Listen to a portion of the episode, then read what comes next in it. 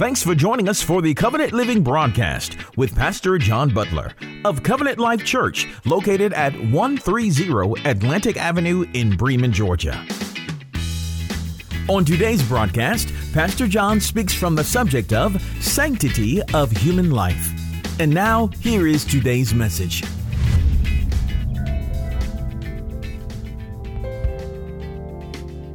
We're going to pray and we're just going to dive on in this morning. Father, in the name of Jesus, we just thank you and praise you for every good and perfect gift, for every quality that you've exhibited to us, for every way that you have made yourself known to us. We just give you glory and honor and praise. We thank you for having the chance to worship you today. We thank you for this for this worship team that comes in prepared every week to lead us into your presence. I pray, God, that every week we take full advantage of the opportunity Lord, today I pray that you would help us to, to be willing to set aside our own opinions, to set aside even our own beliefs in order to line up with what your word says. Lord, I pray that you would give us your revelation today and give it to us fully so that we can put it into practice in our lives. Because at the end of the day, you don't want people who say they are your disciples, you want people who are your disciples. And we praise you and we thank you. In Jesus' name, amen. amen. Today is the Sanctity of Human Life Sunday.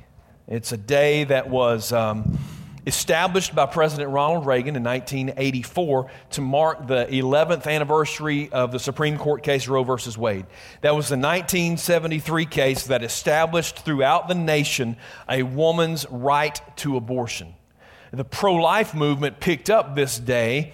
Uh, and have promoted it every year since then as a way to uh, advance and promote their cause and to bring attention to the number of lives lost to abortion every year. We support the pro life movement at Covenant Life through the incredible work of the Pregnancy Resource Center that serves Carroll and Haralson and Heard counties. Today, I don't know if you came through the lobby, but if you did, then you noticed that we are kicking off the baby bottle boomerang, which we have supported for years. Out in the lobby, you'll see a table full of uh, empty baby bottles. And I would encourage you to join me and my family in taking one of those bottles and filling it up with uh, as much money as it can hold and as you can afford. From spare change to $100 bills, they'll be happy to take it and count it. It is a fundraiser for the PRC to raise their operating budget so that they can continue to serve the young women of our community who are at risk of resorting to abortion because of an unplanned or unexpected or unwanted pregnancy. So once you fill that bottle up, just bring it back as soon as you can. Don't keep it more than two or three weeks. Bring it on back to us, and we'll take it to the PRC for you. We actually have several women who are part of our congregation who volunteer at the Pregnancy Resource Center uh, every week. Uh, we take our high school girls small group uh, down to the, the, PRC to help as well. And they have a satellite office in Tallapoosa at the CCC. And so they are an incredible blessing to us and to our community. Uh, and between our regular monthly donation that we send and the baby bottle boomerang, last year this congregation gave over $1,500 to the Pregnancy Resource Center. And, and, I, and that's great news, right? And I would love to see that number double this year because they do incredible work for our church, for our, not just our church, but for our community. Now, you may be wondering why does the church get involved in a, a political issue like abortion? And so I, I want my response to you to, is very simple. As followers of Jesus and believers in his word, this is not a political issue, this is a spiritual issue. The Bible has very clear teachings uh, about this issue, and my purpose today is to outline those teachings and to challenge all of us to put them into practice. And we're going to see not only why we believe abortion is a sin, but more than that, we're going to see how these biblical principles apply to far more than unborn babies. So let's answer this question today Why is human life sacred? Why is human life sacred? Because the word sanctity refers to being sacred. So, what we're really asking is what makes human life different from animal life? If God created everything, then isn't everything sacred? What makes humans different? And so, to, to find out the answer to that or begin answering that, we're going to start in Genesis chapter 1 and verse 27. It says this So God created human beings in his own image. In the image of God, he created them, male and female, he created them. Human life is sacred because we were created in the image of God Himself. The Bible doesn't say that about any other creation. No animal, no plant, no star, no quasar, no galaxy, human beings are unique in that we have the distinction out of all creation of being created in the image of God. That's the first step. Look at Genesis chapter 2. Genesis 2 and verse 7. We're going to continue to find answers to that question. And the Lord God formed man out of the dust of the ground and breathed into his nostrils the breath of life, and man became a living soul. Human life is sacred, not just because we're created in the image of God, but because the breath of God gave life, not to just our bodies, but to our souls and our spirits. Into no other created thing did God place a living soul. We are unique in all of creation because we have a soul. Animals don't have souls, at least not as far as Scripture tells us. So we are different we are sacred. Now, this is, this is a scripture that you might not have thought about in the context of the sanctity of human life. John 3, verse 16 For God so loved the world that he gave his one and only Son, that everyone who believes in him will not perish, but have eternal life. Human life is sacred because Jesus Christ, the only Son of God, shed his blood to redeem mankind back from Satan and forgive them of their sins. He didn't die for the animals, he died for us. And we believe that if only one person would have ever received the forgiveness of their sins and salvation for their souls, he would have died for that one. That means the value of humanity is exorbitantly high. If we were worth dying for, it should tell you how valuable and how sacred a human life is. See, the Bible says in Psalms, the earth is the Lord's and the fullness thereof, right? Everything in it belongs to Him. All life, all of God's creation is important and is to be well stewarded and is to be watched over, is to be protected. But only human life reaches the level of sanctity. Only human life is sacred. Animals were not created in the image of God. They were not given souls by the breath of God. They were not redeemed by the seed of God. And they were not forgiven by the blood of the Son of God. There is a clear, sacred difference in Scripture between humans and every other form of life. So here's the next question that has to be answered. Once we establish why is human life sacred, then you have to ask the question when does life begin?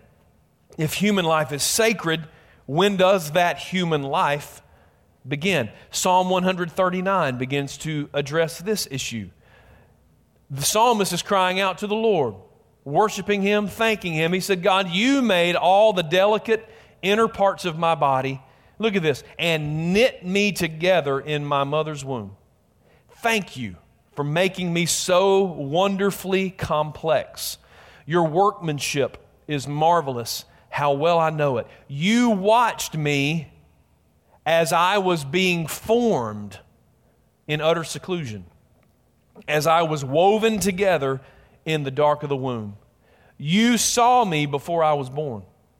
Every day of my life was recorded in your book. Every moment was laid out before a single day had passed. How precious are your thoughts about me, O God? They cannot be numbered.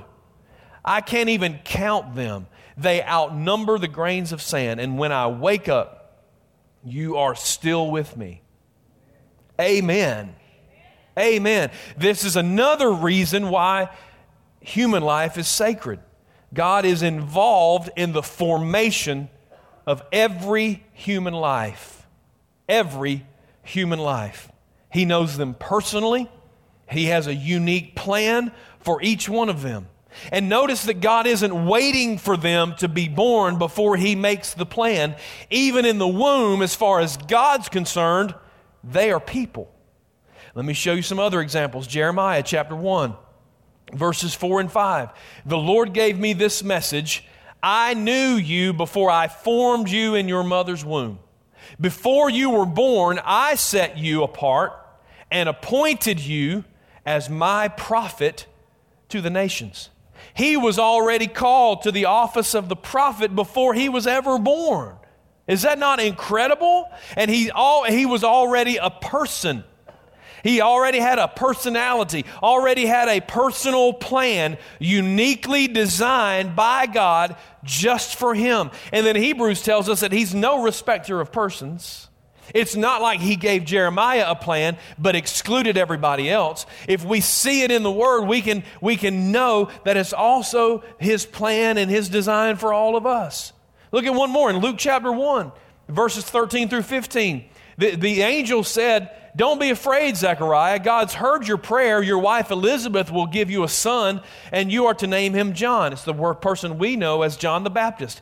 You will have great joy and gladness, and many will rejoice at his birth, for he will be great in the eyes of the Lord. He must never touch wine or other alcoholic drinks. Look at this. He will be filled with the Holy Spirit even before his birth. John the Baptist was filled with the Spirit and jumped for spiritual joy before he was even born. Look at verse 44. When I heard your greeting, the baby, this is Elizabeth, his mother, when I heard your greeting, the baby in my womb jumped for joy. He wasn't startled. She didn't drink a Coke. It wasn't caffeine. This kid jumped for joy. If you're not human, how do you experience joy? It's clear from Scripture that babies are people before they're born, sacred human beings. So the question then becomes at what point do they become humans? When do they take on that personhood that we described in the Scripture? Well, Roe versus Wade established that the, the, the fetus, as they call it, has no rights under the law until, until it's viable. They talk about the viability test in regulating abortion that that means that it has the ability to be sustained outside of the mother's womb. The problem with the viability test is that it's a moving target. There's nothing in particular that happens in the development of the baby that, that makes it viable. It's just a function of medical science being able to take care of a premature baby outside the womb. And I don't know if you've noticed, but medical science is continuing to advance very, very rapidly. And soon it will become possible for, for them to do in vitro fertilization to just join the mom's and the dad's cells and put it together in a lab and quite possibly never even have to implant it in the placenta. Let me ask you something. If that happened or when that happens, would that baby still be human? Of course it would. And when did he or she become human? From the moment those two cells got together. And that's true whether it's in a, it's in a womb or not. The fact of the matter is, biblically, logically, medically, biologically, that baby is a person from the moment of conception. Now, what are the implications of that? What, what does that mean for us? What, John, what do we do with that? That means that no matter the circumstances of the conception, no matter what doctors may think or even know is going to be wrong with the child medically, that child is still a sacred creation of God. You say, John, but what about babies that, that, that, have medical issues? Let me show you Exodus chapter 4 and verse 11. Then Moses asked God, Who makes a person's mouth? Excuse me, the Lord asked Moses. Sorry, that's the completely different. the Lord asked Moses, Who makes a person's mouth? Who decides whether people speak or don't speak, hear or don't hear, see or don't see? Is it not I, the Lord? Listen, a physical disability doesn't distract from the sanctity of that life.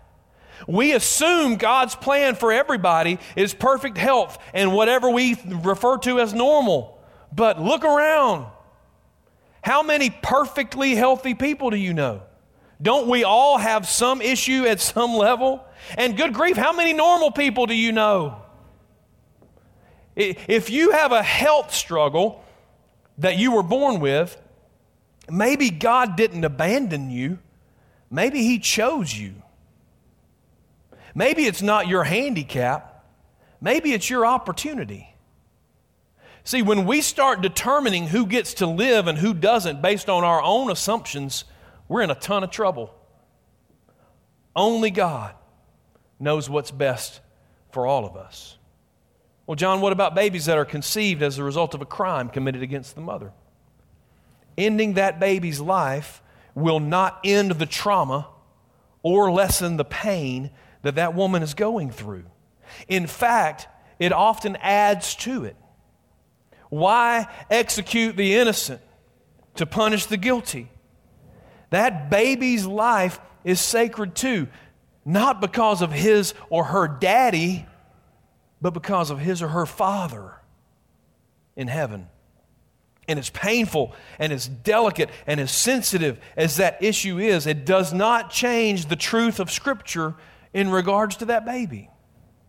To abort a baby because of the circumstances of his or her conception, or because of potential or even confirmed medical issues, or because a baby was not in the plan right now, that cannot be supported biblically and just simply should not be an option for a believer. God is the only one qualified to determine who lives and who dies and the life of that child supersedes any hardship, any pain, any circumstance, or any inconvenience. The only exception to that prohibition that we can support biblically would be when the continuation of the pregnancy endangers the life of the mother. In that instance, both parties are sacred to God. So the decision is, is morally or scripturally neutral. The mother is free to decide for herself what's best in that situation. And yes, I have had to give that advice to a woman in that exact predicament. And she chose to keep her baby and trust God to keep her safe until delivery. And thank God, mother and child are both alive and well. See, this principle extends to the end of life decisions too. No person should get to determine when someone leaves this world. You say, well, John, what about hospice? Is hospice is hospice okay? Hospice is an incredible blessing to families who have a who have an actively dying family member. But but hospice keeps people comfortable until they die. They don't do anything to cause their death to happen. And that's a that's a that's a huge distinction. Well, what about ending life support or, or what we call pulling the plug? Well, life support is about sustaining life artificially. Unplugging it isn't ending the life, it's simply removing the artificial means of that support. They aren't causing death, they're just not trying to prevent the death through artificial means anymore. What I'm talking about is euthanasia or physician assisted suicide, and it cannot be supported biblically. Human beings are sacred individuals and only God gets to determine when they leave this earth. So here's the truth of the matter abortion and euthanasia are morally equivalent to murder because human beings are living souls created by his or her designer for a purpose. You say, well, John, that, that this, this, seems insensitive for you to say that. It seems harsh for you to say that. You, you should take into consideration that some of there may be women here who have had abortions. Listen, I do take that into consideration. And let me tell you something. I know, I know many women who have had abortions, and this is not news to them. They knew immediately after having an abortion that that baby was a living soul. Many of them, most of them, have nightmares or go through the grieving process and are riddled with guilt. So I, I mean no disrespect whatsoever, and I mean them no harm, and, and I don't want to hurt them in any way, but I promise you they can testify that this is the truth. And more than anybody else, they want this truth to be told so that no one else makes that choice. But can I tell you another biblical truth? We're all sinners.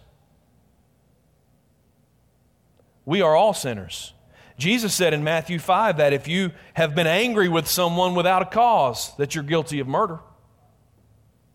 So there's no judgment in this house. There's no, certainly no judgment in this pulpit for people who've had abortion.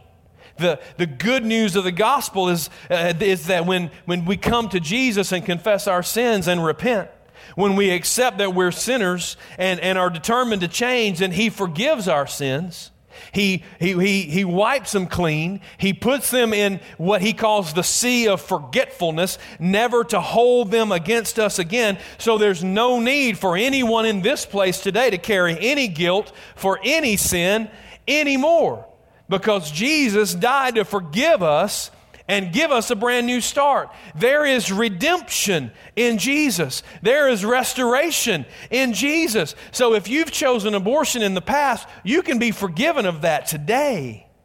If you've not surrendered your life to Him, in, in, in just a few minutes when I call people to pray, then please come and surrender your life to Him. It, it is what you've done or what you've experienced will not prevent you from a relationship with Jesus Christ and eternal life if you come and confess and repent. And now let me, let me talk about the implications of the sanctity of human life uh, a little more, beyond the scope of the unborn. Let me ask you some questions. If every child has the seed of the divine, is there an expiration date on that? Do they lose that at a certain age? Do you lose it based on your behavior or your criminal activity or your choices in life? Do you lose it based on what country you're from? Do, is there any point that a human being is no longer created in the image of God? Is there any point that a human being is no longer qualified for the blood of Jesus? Is there any point where any individual is too far removed for the love of God to reach him? It's not what the Word says. The reason so many in society push back against the church on the issue of abortion is that we are often hypocritical about how we apply that truth, the truth behind the stance that we take. Do you know some people have actually killed abortionists and patients in the name of the pro life movement. They've assaulted women. They have berated them and belittled them when they're struggling with, a, with this decision. Do you see the disconnect there? Do you see the hypocrisy there? That, that these people are, and I'm asking this, I'm asking this um, sarcastically, that they're so passionate about human life being sacred that they're willing to end a human life? Or they're going to disrespect them or manhandle them into making a pro life decision? You see the hypocrisy there? And that isn't the only area of hypocrisy. Evangelicals are all about saving unborn babies, and, and, but we rarely talk about how these moms are going to take care of them once they're born. Are we as passionate about baby care and toddler care as we are about rescuing babies? Are we as passionate about helping families find resources? Who pays for the baby once he or she is born? The, the birth of a, of a divinely formed and crafted child is not the end of the story, it's the beginning. It's not that we shouldn't save babies. We absolutely, 100% should save the unborn babies and speak out for those who can't speak for themselves. But if the church is going to campaign to save the babies, we should also still be sticking around after the baby's born because it's not just a baby issue, it's a human issue. The evidence is indisputable that a baby born into poverty is many times more likely to be abused, mistreated, malnourished, neglected. Many of these children will be taken into foster care. And let's look at the other end of the life cycle. Why do we allow our nursing homes to mistreat the fragile and the weak? Where's the voice of the church crying out for these folks who were also created in the image of God and cannot speak for themselves? Let me show you James 1 27. Pure and genuine religion in the sight of God the Father means caring for orphans and widows in their distress and refusing to let the world corrupt you. That's it. That's the definition right there. We have a moral and spiritual and Christ following obligation to address these issues to the extent that we can, and not just abortion. Where, who are our modern day orphans? Well, our modern day orphans, at least in this country, get taken into foster care. 75% of the kids taken into foster care in Haralson County have to be placed outside of Haralson County, some three or four or five hours away from home and everything they know. If every church in Haralson County just had one foster family, one family that would step up, and every church in Haralson County, and every kid could stay in their community. Now, we've got six or seven or eight, but it's not enough because those kids are still leaving the, the, the, the, community, their schools, their friends, their churches, their support systems. You say, but, but John, this is complicated. Man, this is, this is messy. This is inconvenient. Babies are cute and innocent. Some of these issues are politically charged. Some, some poor people take advantage when you try to help. I, I, I just don't think God wants his people to get involved in this kind of stuff. Let's look at what the word says Matthew 25. The words of Jesus. Then the king will come to say on his right, Come, you who are blessed by my Father, and inherit the kingdom prepared for you from the creation of the world.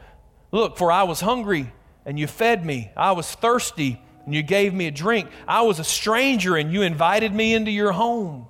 I was naked and you gave me clothing. I was sick and you cared for me. I was in prison and you visited me.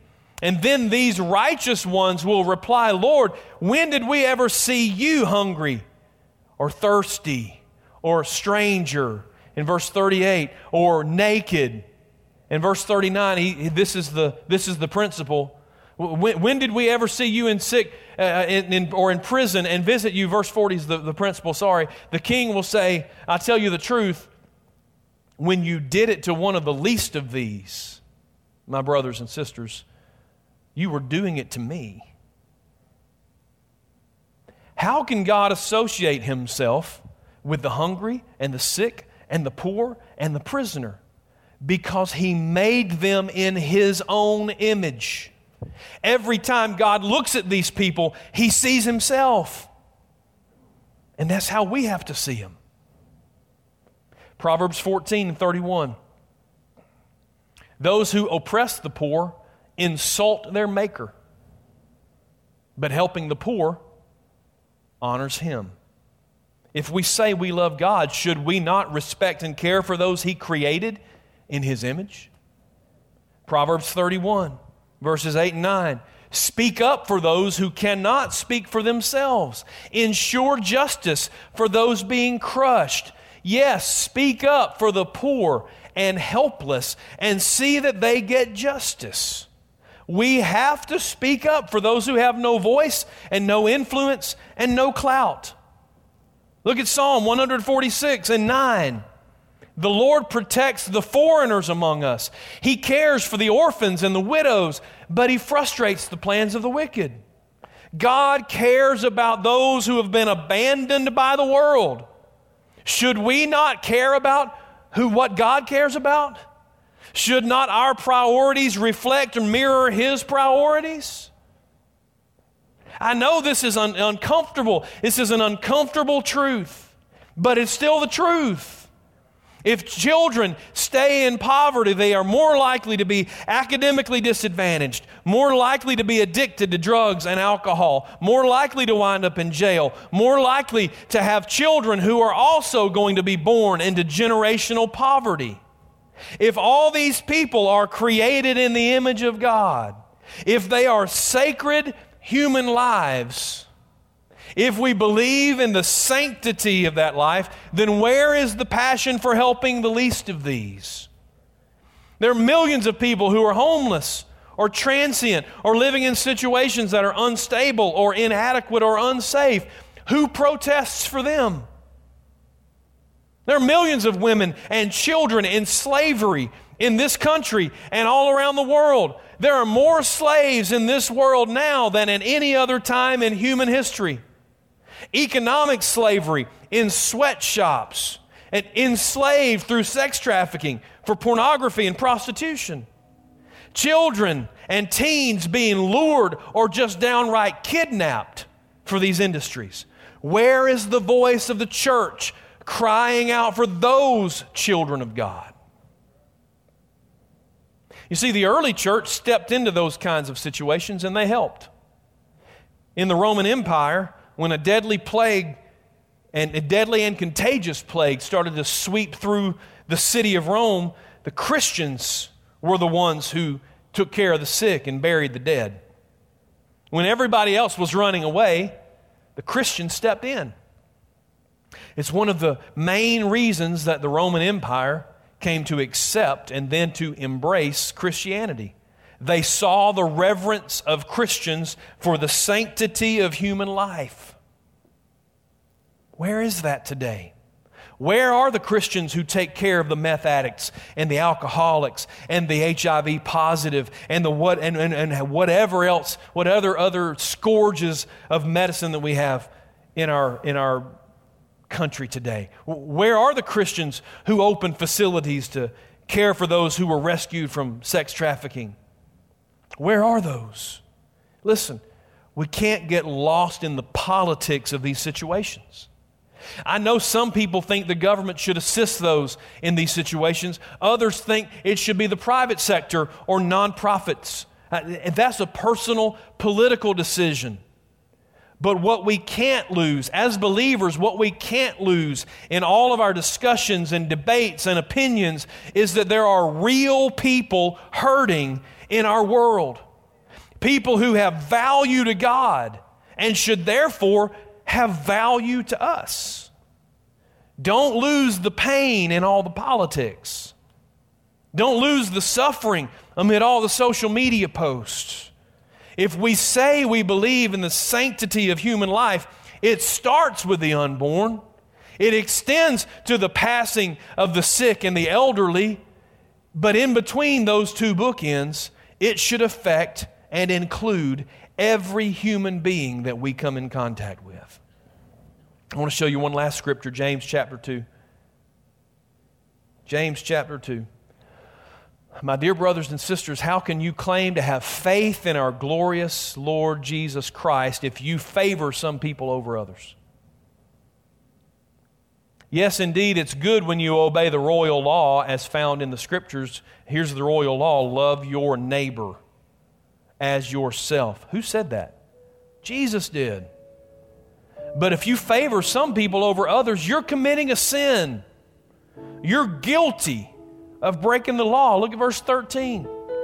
There will be no mercy for those who've not shown mercy to others.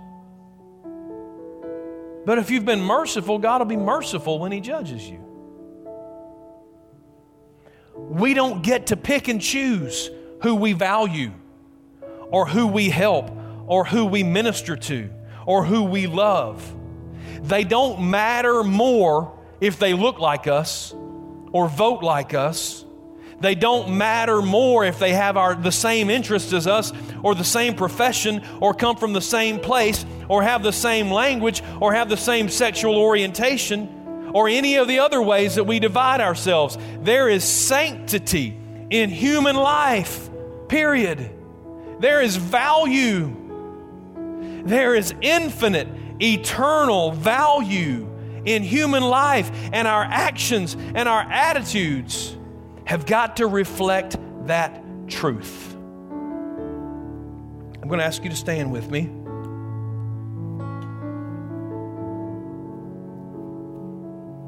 In just a moment, the praise team's going to come and they're going to sing one more worship song. This altar is going to be open for you to pray about this or anything else. No matter what I preach every week, this time to pray is a time for you to pray about whatever is going on in your life.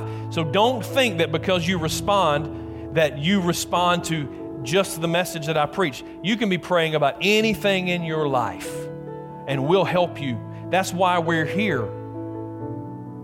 There is sacred value in you.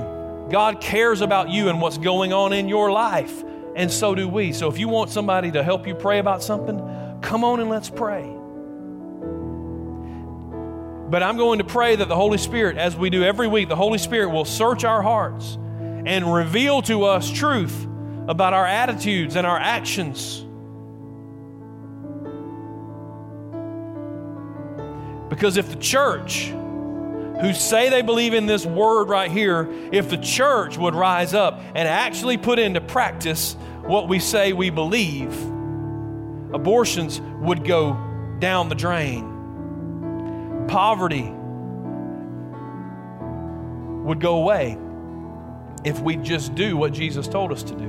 We pray that you have been blessed and inspired by today's Covenant Living broadcast. To find out more information about our ministry, just visit our website at www.covenantlifewestga.org. You can find this video there on our homepage. Just click the YouTube button and make sure you subscribe to our YouTube channel. Give us a call at 770 537 3747. That's 770 537 3747. At Covenant Life, our mission is to go and make disciples by being real, relational, and reaching. Be sure to join us next week for more Covenant Living with Pastor John Butler.